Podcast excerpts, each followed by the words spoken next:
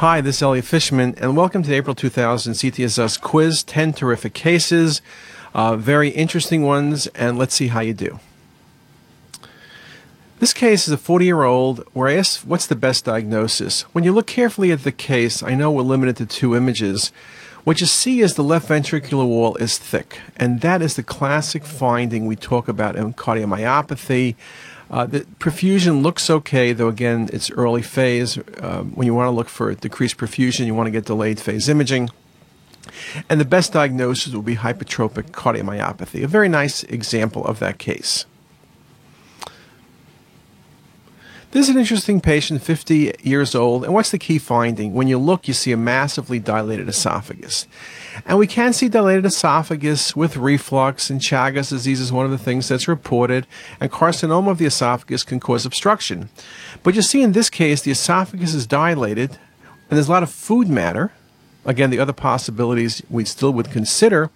But there's no mass at the GE junction and the esophageal wall is thin, and that's a very, very nice appearance for achalasia. Very nice example of that. I put this case in because it's something we're seeing more commonly. The stomach's well distended, there's water in the stomach, and you see a gastric mass. The mass is not really enhancing in this case. Sometimes it does enhance. Well, it's not a lipoma, it's not fat. Duplication cysts would be in the wall, extrinsic, and water density, and neuroendocrine tumors would be very vascular. This is a classic GIST tumor, again, more and more incidental. They can ulcerate. Often they're exophytic, but they can be intraluminal, as was the case in this scenario. Now, this is a great case. I asked you what's the most likely primary. Well, the what findings are there that help you? If you look at the pancreas, there are multiple vascular lesions in the pancreas. You can think of neuroendocrine tumor, but vascular pancreatic lesions, we also think about metastasis. There's also vascular splenic lesions. And then lo and behold, you look and the kidney's not there. So melanoma can give you splenic and pancreas, and lymphoma can involve the spleen and pancreas, and lung cancer at times can also.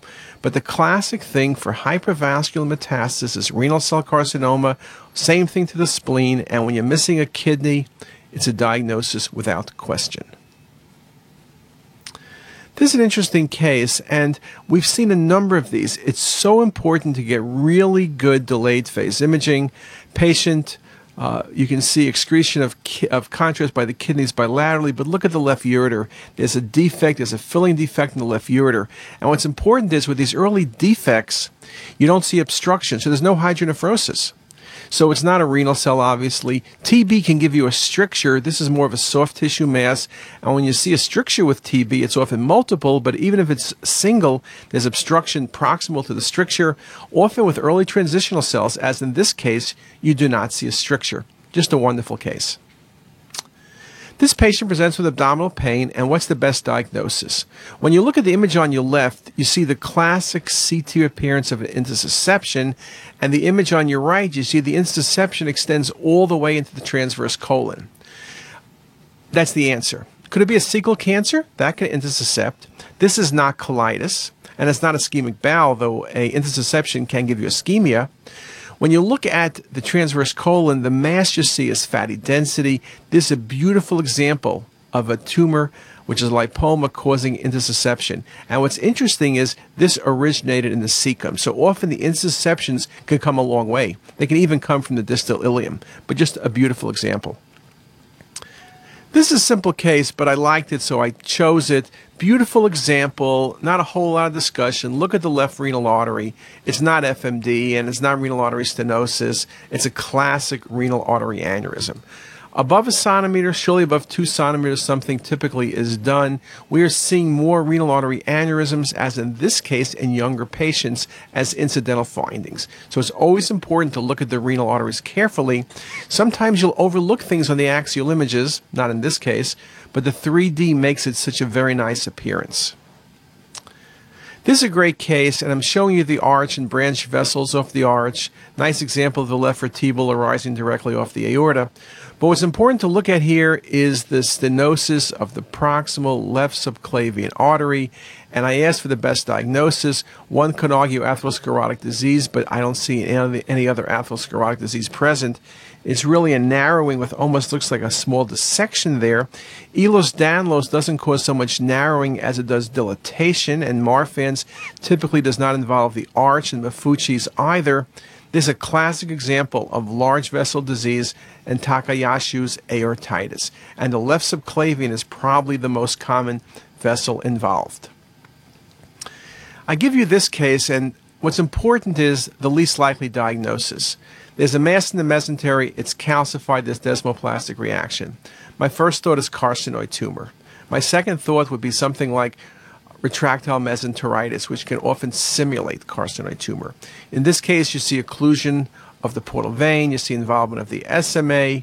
Could it be treated lymphoma? Mesenteric masses with calcification can be treated lymphoma though usually you don't see the desmoplastic reaction this extensive to involve the vessels. Neurofibromatosis are masses which displace. The least likely thing is lymphoma. This is not going to be lymphoma. The mass itself, if you irradiated it, it could be theoretically, but that desmoplastic reaction is just not going to be lymphoma. So that's my least likely diagnosis. Perhaps a better least likely diagnosis might be neurofibromatosis. Maybe they're equal. So I'll give you C or D would be a good answer. What about this case? You look, there's a lucency between the duodenum and the head of the pancreas.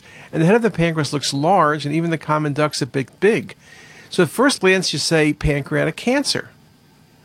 But that lucency kind of is funny, and in fact, I didn't give you pancreatic cancer as a possibility. So it could be acute pancreatitis, and you'd be right in part. It's not an annular pancreas. It's not lymphoma. Lymphoma can be infiltrating. It's usually mass-like. What we're just seeing here is the space between pancreas, what you expect the pancreas to be, and the duodenum has a low density. And this is edema, and this is classic groove pancreatitis. It's not like groovy as in the music from the 60s, but it's groove pancreatitis. It's kind of a unique type of pancreatitis. And one of the critical things is it's often confused with tumors. So those are 10 terrific cases from cardiac to GI and everything in between. I hope you enjoyed the cases. Hope you got them all right. But more importantly, I hope you learned something from it. And with that, have a great day.